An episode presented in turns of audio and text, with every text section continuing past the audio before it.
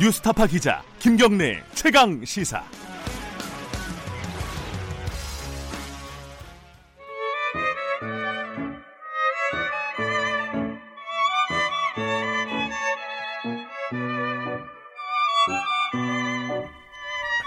네, 김경래 최강 시사 2부 시작하겠습니다.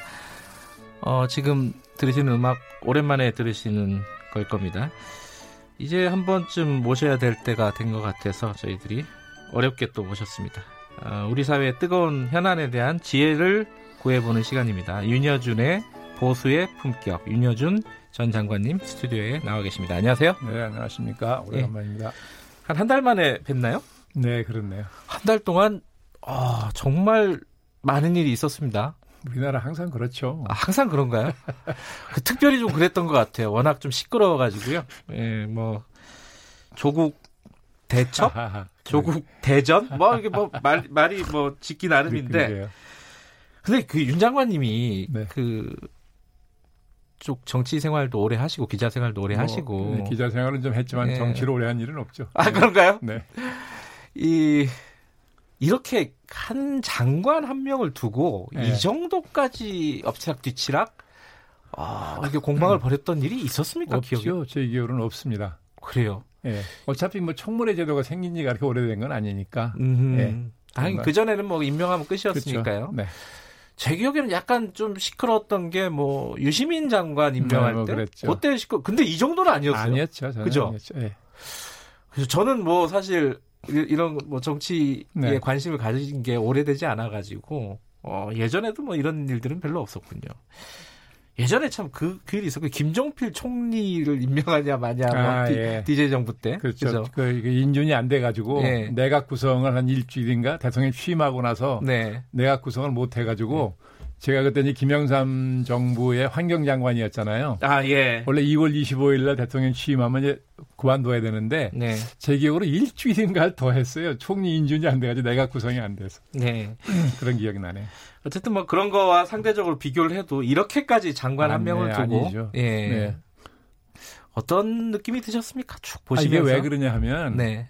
아, 이 조국 법무장관 후보의 경우에는 그동안 이 문재인 정권이 음, 촛불의 상징이라는 아주 크고 무거운 상징성을 씌워놨어요. 조국 후보에게다가. 예? 아하, 네. 그거 기억하세요? 그 민정에서 무슨 사건 났을 때 네. 뭐 이게 바꿔라 된다 문책에서 바꿔라 그러니까 촛불의 상징이랑 못 바꾼다 이런 얘기가 있었죠. 예. 야당에서 했었잖아요. 그러니까 그런 촛불의 상징이라는 게 얼마나 큰, 그 무거운 상징입니까? 네. 정권의 상징이라는 얘기 마찬가지 그렇죠. 아니에요. 예. 네, 그러니까 이거는 어차피 처음서부터 이거는 물러설 수 없는 싸움인 거예요. 예. 예? 대통령이나 여당, 여- 정권에게는 예. 어차피 사활을 건 싸움일 수밖에 없는 거죠. 네. 그래서 이게 커진 거죠. 음. 예. 그러니까 그 조국의 조국 후보자에 대한 상징성이 네. 그간에 너무 컸다. 뭐 너무 컸느냐 하는 것까지 제가 얘기할 필요가 없겠지만 네. 어쨌든 크고 무거운 상징성을 음. 씌우는 건 사실이잖아요. 그 이쪽은 그 상징성을 지키려고 하고 네. 이쪽은 어떻게 무너뜨리려고 그러니까 네. 이게 어차피 처음부터 이 싸움의 성격은 사활을 건 싸움이라는 거죠. 음. 네. 그 사활을 건 싸움의 어떤 클라이막스라고 할까요? 가장 뭐 큰 이벤트가 사실 조국 후보자의 자체적인 기재 지재 시작 간담회였어요. 간담회. 네. 10시간 넘게 진행이 됐던. 그거 좀 이렇게 뜨문뜨문 보셨죠? 하도 오랫동안 진행이 돼 가지고 안 아, 보기 저는 힘들었을 네, 그 텐데. 뉴스 시간에 예. 이게 텔레비전 뉴스 시간에 이렇게 예. 단편적으로 보도해 주는 것만 봤습니다. 그리고 그 다음 날 그러니까 어제죠. 어제 어 자유한국당 반박 기자회견을 했습니다. 네, 그죠? 네. 자, 두 개가 연달아서 벌, 벌어졌는데 큰 이벤트가 그걸 보시면서 어, 뭐 좀 총평을 먼저 좀 해주신다면요. 아니 저는 어쨌거나 이렇게 이제 두 진영으로 갈라져 가지고 그죠? 네. 딱 진영 논리로 지금 무장을 한 예, 양대 세력이 지금 극한 대결을 하는 그런 구도 아니에요. 네. 그렇기 때문에 이런 구도에서는 음, 이게 딱 네 편 네 편으로 갈라서 네, 예, 뭐 심하게 말하면 내 편은 틀려도 맞고 네, 네 편은 맞아도 틀린다. 뭐 이런 식이란 말이야. 네. 무조건적인 뭐 예, 맹목적인 싸움이니까 이런 상황에서는 의회 민주주의를 할 수가 없어요. 아하. 어, 회민주주의라는 거는 예? 국민의 대표인 국회의원들이 국회에 모여서 네. 절충과 타협을 해서 국민의 의사를 만들어내는 거잖아요. 네. 근데 이렇게까지 탁 둘로 갈라가지고 예, 사활을 건 싸움을 하면 어떻게 의회민주주의를 할 수가 있습니까? 네. 이건 진짜 저는 이거는 우선 의회민주주의의 뭐 위기라고까지 말하면 지나칠지 몰라도 네. 음. 의회민주주의 후퇴다 이거는 분명히 벌어지고 있는 현상 자체는 네. 저는 그렇게 보는 거죠. 그래서 어, 어쨌거나 이 정권은 촛불 정권임을 스스로 선언했어요. 네. 그렇죠? 예. 그러면 촛불의 정신이라는 게 뭐냐? 훼손된 민주주의 가치를 회복하라. 그렇게 해서 민주주의를 더 성장, 성숙시키라는 게 촛불 정신이나 요구라고 보는 것인데, 네. 예. 그런 책임을 짊어지고 등장한 정권이, 예.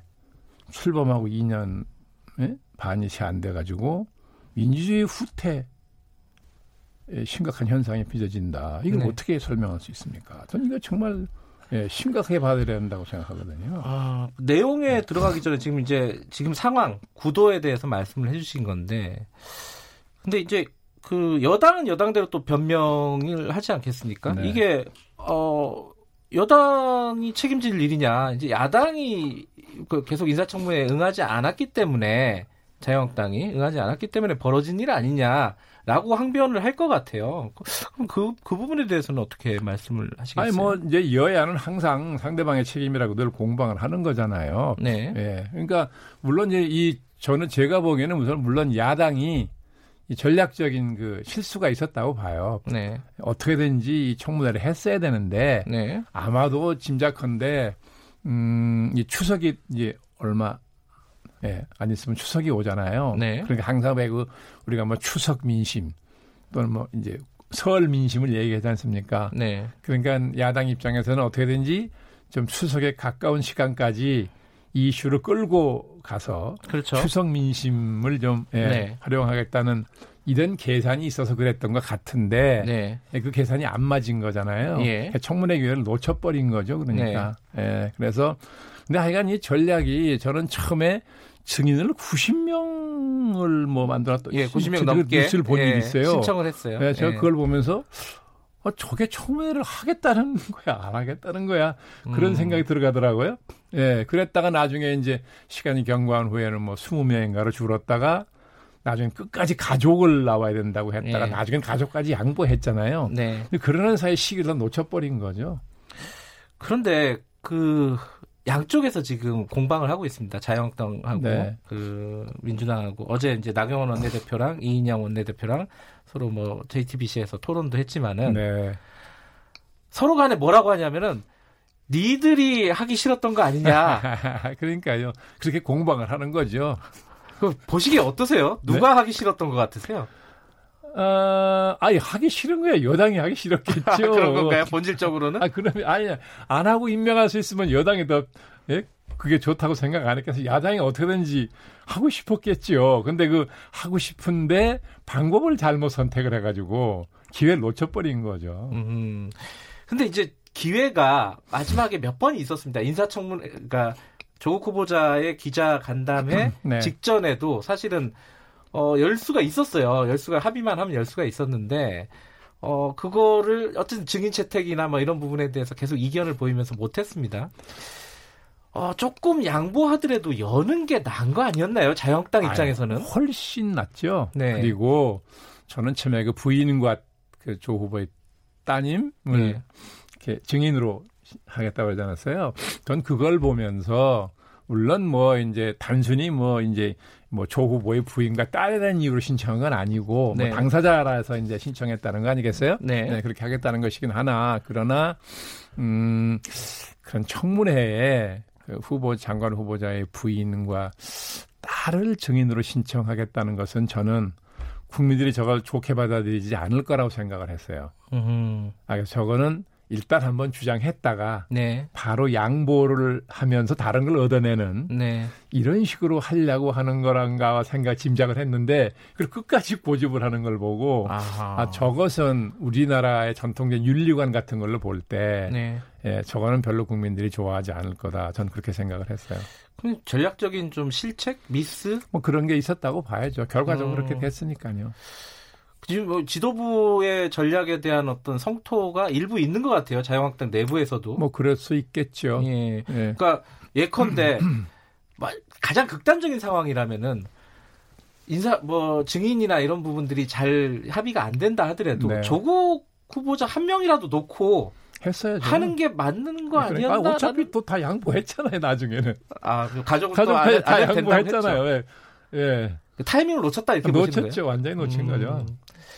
그러니까 말씀하시는 게 그러네요. 정리하면 그 자유한국당이 타이밍도 놓친 부분도 있고 실체한 부분도 있고 어, 고집을 마- 많이 부린 부분도 있지만은 그래도 본질적으로는 여당의 책임이다. 항상 이렇게 아, 다른 건가요? 왜냐하면 네.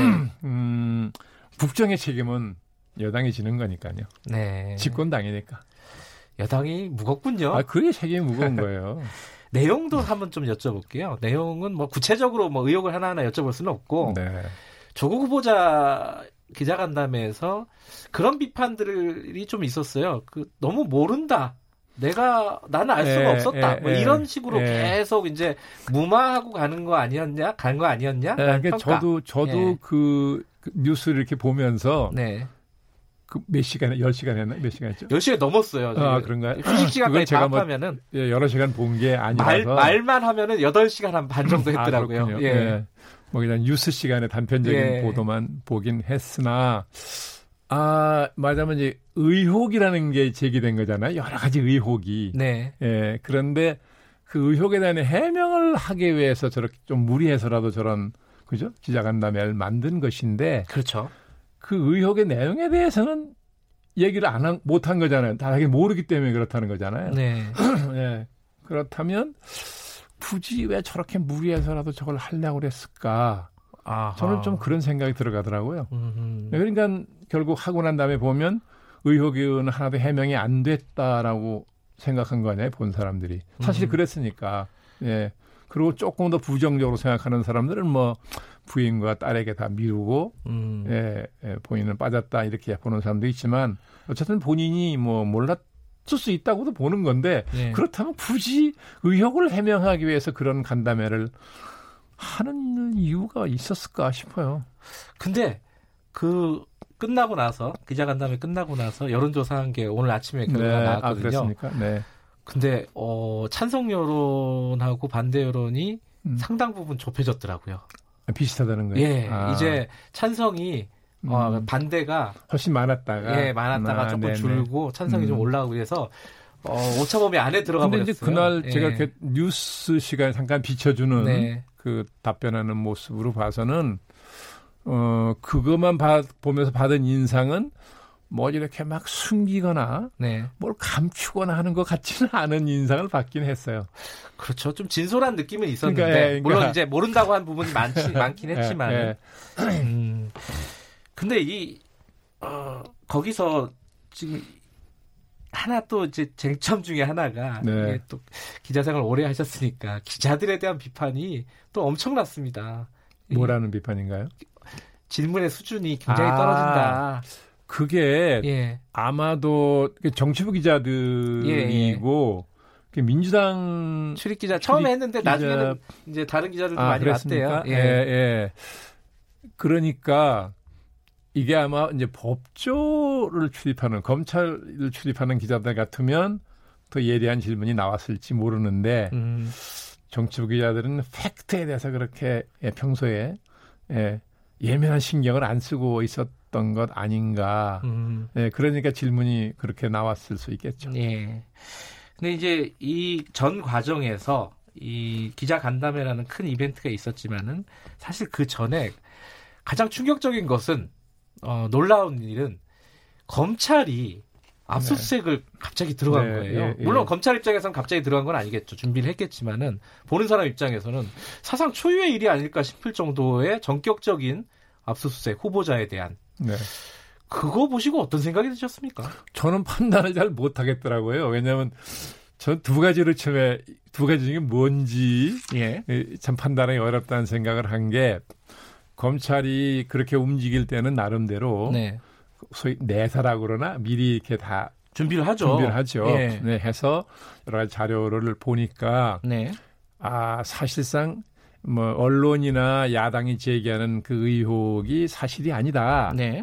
하는 파- 했기 때문에 오히려 적극적으로 수사 의지를 보여서 네. 나중에 뭐 뭐조조 네? 장관 후보의 의혹을 더 극적으로 벗기는 효과를 극대화시키는 예. 반전의 효과를 극대화하는 뭐 이런 걸 노린 건가 이런 생각도 좀 들어갔다가 예. 그러게 해서 검찰이 저렇게까지 할까 예. 예. 안 그러면 저것이 음 뭔가 음 저희 조 조국 후, 후보를 이제 법무장관 임명하려고 하는 대통령의 의지가 네.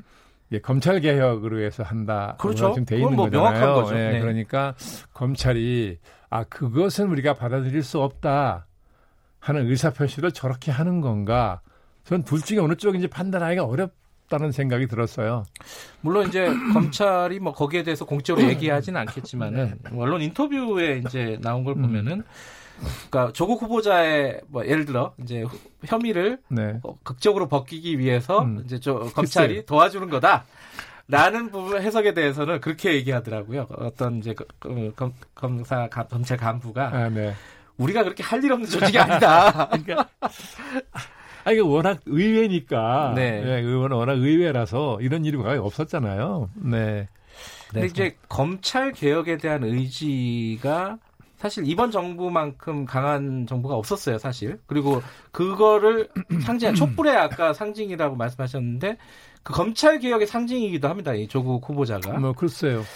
그 부분에 대한 어떤 검찰의 어떤 리액션이 아닌가라는 생각도 듭니다. 글쎄요. 그래서 저도 이제 검찰에 예. 고위직에 계시다가 이제 그만두신 물러나신 분들 중에 아는 분도 있고 그래서 예. 네.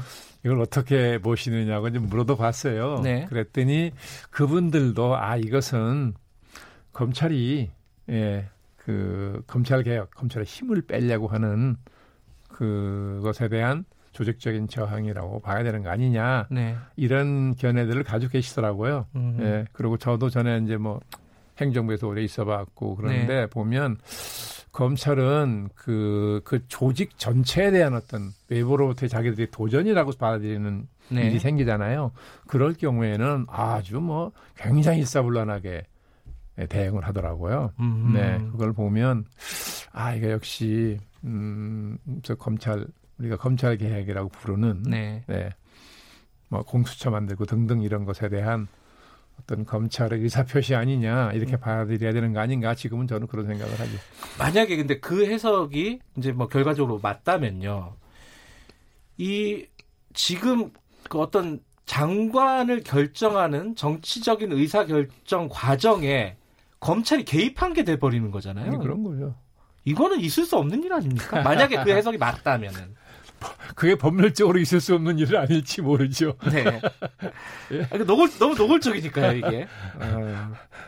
물론 이제 뭐 유보를 하셨지만은 이쪽에 어, 검찰 개혁에 대한 저항 쪽으로 조금 해석할 여지들이 많이 있다 이런 말씀이시네요. 예, 저는 뭐 처음에는 판단하기 어려웠다고 생각했는데 네, 나중에 이제 보니까 또 검찰에 계셨던 분들 의견도 들어봐도 네, 다 그렇게들 받아들이시는 걸 보면 네, 예, 그렇게 해석하는 게 맞지 않나 싶긴 해요.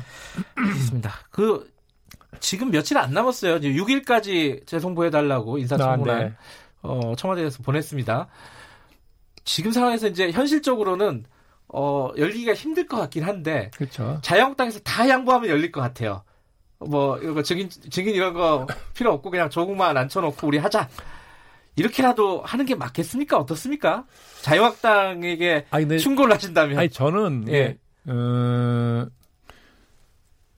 이게 지금까지 오지 않았으면 네, 뭐 증인 가지고 합의가 안 돼도 네, 조국 후보자라도 앉혀놓고 네. 청문회 하는 게 저는 낫다고 생각을 하지요. 네. 근데 이게 지금 와서 죄송합니다. 지금 와서 아, 야당이 그 조건을 받아들이기는 예? 입장이 좀 딱하지 않겠어요? 아, 좀 딱한 형편이다 지금. 아, 그렇군요. 딱하군요. 알겠습니다. 그러면 좀 현실적으로 좀 어렵다 이렇게 보시는 거고 그런데 이제 임명을 하지 않겠습니까? 네, 하겠죠. 조만간 하면은 그 부분이 걸려요. 수사를 받고 있는 법무부 네, 장관 예, 예. 이건 어떻게 헤쳐나갈 수 아 있겠습니까? 네. 그러니까 저는 뭐 이제 조국 후보가 장관으로 임명, 되게 처음부터 임명할 생각으로 네, 어떤 그렇죠. 일에서도 임명할 네. 생각으로 보낸 거니까 예, 할 거라고는 보는데 그러니까 임명이 돼도 법무장관으로서의 직무를 제대로 수행하기가 어렵겠죠. 상당 기간 동안은. 어려울 것이다. 아, 그럼요. 예. 끊임없는 야당과 언론으로부터 공격을 받을 것이고 네. 그렇지 않습니까? 예, 네. 그리고 이미 어, 도덕적인 상처도 많이 입었고 네. 권위가 많이 무너졌잖아요. 네. 예, 그런데 이 검찰이라는 저 강력하고 방대한 조직을 지휘하는 데 있어서 네. 예, 권위가 무너진 상태에서 예, 힘이 빠진 상태에서 그게 어렵거든요. 현실적으로도. 네. 예, 그러니까 아마도 더군다나 이제 뭐 정기국회는 야당이 이제 국, 이걸 주도하는 마당이에요. 네. 항상 그렇잖아요. 더군다나 큰 선거를 앞둔 정기국회는 항상 네. 더군다 더 그렇거든요. 그러니까 아마 이 기간 동안에 장관이 되면 또 국회 불려나가서 그죠? 그렇죠. 어, 답변하는 상임위 출석도 많이 해야 되고 그럴 텐데 예, 그런 과정에서 또 야당의 거센 공격을 받을 것이고 그러니까 최소한 뭐 정기국회가 끝날 때까지는 예, 장관이 임명돼도 직무를 제대로 수행하기가 쉽지 않을 거라고 보는 거죠. 임명을 강행하면은 중대 결정을 하겠다. 이게 어, 자유한국당 쪽에서 나오는 얘기입니다. 나경원 원내대표도 중대 결정이라는 게 어떤 게 아이, 있을 뭐 수가 있겠어요? 야당들이 예. 항상 극한 투쟁을 하려고 그러면 항상 중대 결, 결심을 한다고 네. 그러는데 지금까지 저는 뭐 여구 야구 간의 과거에 정치에서 중대 결심이라는 말을 여러 번 들어봤는데 한 번도 그, 그 실천되는 걸 별로 본 일이 없어가지고 중대하지 않았군요, 항상. 예, 그냥 자기들 결의를 보이는 하나의 정치적 수사 아니냐 음. 이렇게 받아들이죠. 그래도 정기국회가 상당 부분 좀 파행을 겪거나 이럴 가능성이 좀 그거는 높아지지 않겠습니까? 불가피하겠죠. 음. 왜냐하면 야당이 지금 그냥 없던 일처럼 국회에 들어올 수는 없을 거 아니겠습니까? 자기들도 명분상. 네. 그러니까 아마도 일정 기간 동안은 국회가 파행되는 건 뭐 불가피할 거라고 보고 네. 그러나 이제 이게 이 추석이 있으니까 예? 그 추석을 이제 지나면서 이제 민심도 보고 음. 예. 휴전 기간인 거잖아요. 그 기간 동안은. 네. 그러면서 어떤 돌아올 수 있는 명분을 만들거나 계기를 찾거나 그런 움직임이 있지 않을까 그런 예상을 합니다. 혹시 이게 좀 길게 보면요. 당장 뭐 정기국회가 아니라 네. 조금만 더 길게 이제 총선까지 보면요. 조국 후보자를에 대한 이 어, 어떤 이런 여러 가지 뭐 엎치락뒤치락 하는 상황 그리고 이 인사청문회 어, 파행 뭐 이런 부분들이 양쪽 당에 어떤 영향을 미칠지 혹 분석을 해주실 수 있으신가요? 아니요, 지금 저는 뭐 그런 쪽에 전문가도 아니고. 네. 아니, 뭐 전문가시죠. 아닙니다. 그리고 요즘에는 뭐 그런 지표 자체를 예민하게 보지도 않고 그래서 네, 말씀드리기는 굉장히 조심스러운데요. 네, 네. 지금은 뭐 누구도 어느 쪽의 유불리를 쉽게 얘기하기는 어려울 거라고 보는데 그래요. 다만 그 여론조사 추이를 보면 이렇다는 거 아니에요. 네, 그러니까 이 민주당 문재인 대통령을 지지했던 네, 그 2040이라고 부르는 세대, 예, 특히 20대 이탈이 굉장히 심하다는 거죠. 네, 그래서 많이 내려갔다는 거잖아요. 그런데 그 이탈한 지지를 이탈한 20대가 자유한국당 쪽으로 옮겨가진 않고 있는 거라고 중간 지대에 있는 거죠. 예. 예, 그렇기 때문에 반드시 자유한국당이 유리하다 이렇게 아, 볼 수는 없다고 보는 그건 거죠. 쉽지 않다. 네, 쉽지 않을 거예요. 알겠습니다. 지금 자유한국당이 지금의 저런 모습으로는 네. 내년 총선에서 예, 이런 파동을 겪었음에도 불구하고 민주당을 이기기 쉽지 않을 거다. 알겠습니다. 오늘 말씀 들으니까 마음이 좀 차분해지는 것 같습니다. 예, 그렇습니까? 고맙습니다. 보수의 품격 윤여준 장관님이었고요. 김경래 최강시사 2부는 여기까지 하겠습니다. 잠시 후 3부에서 뵙고요. 일부 지역국에서는 해당 지역 방송 보내드립니다.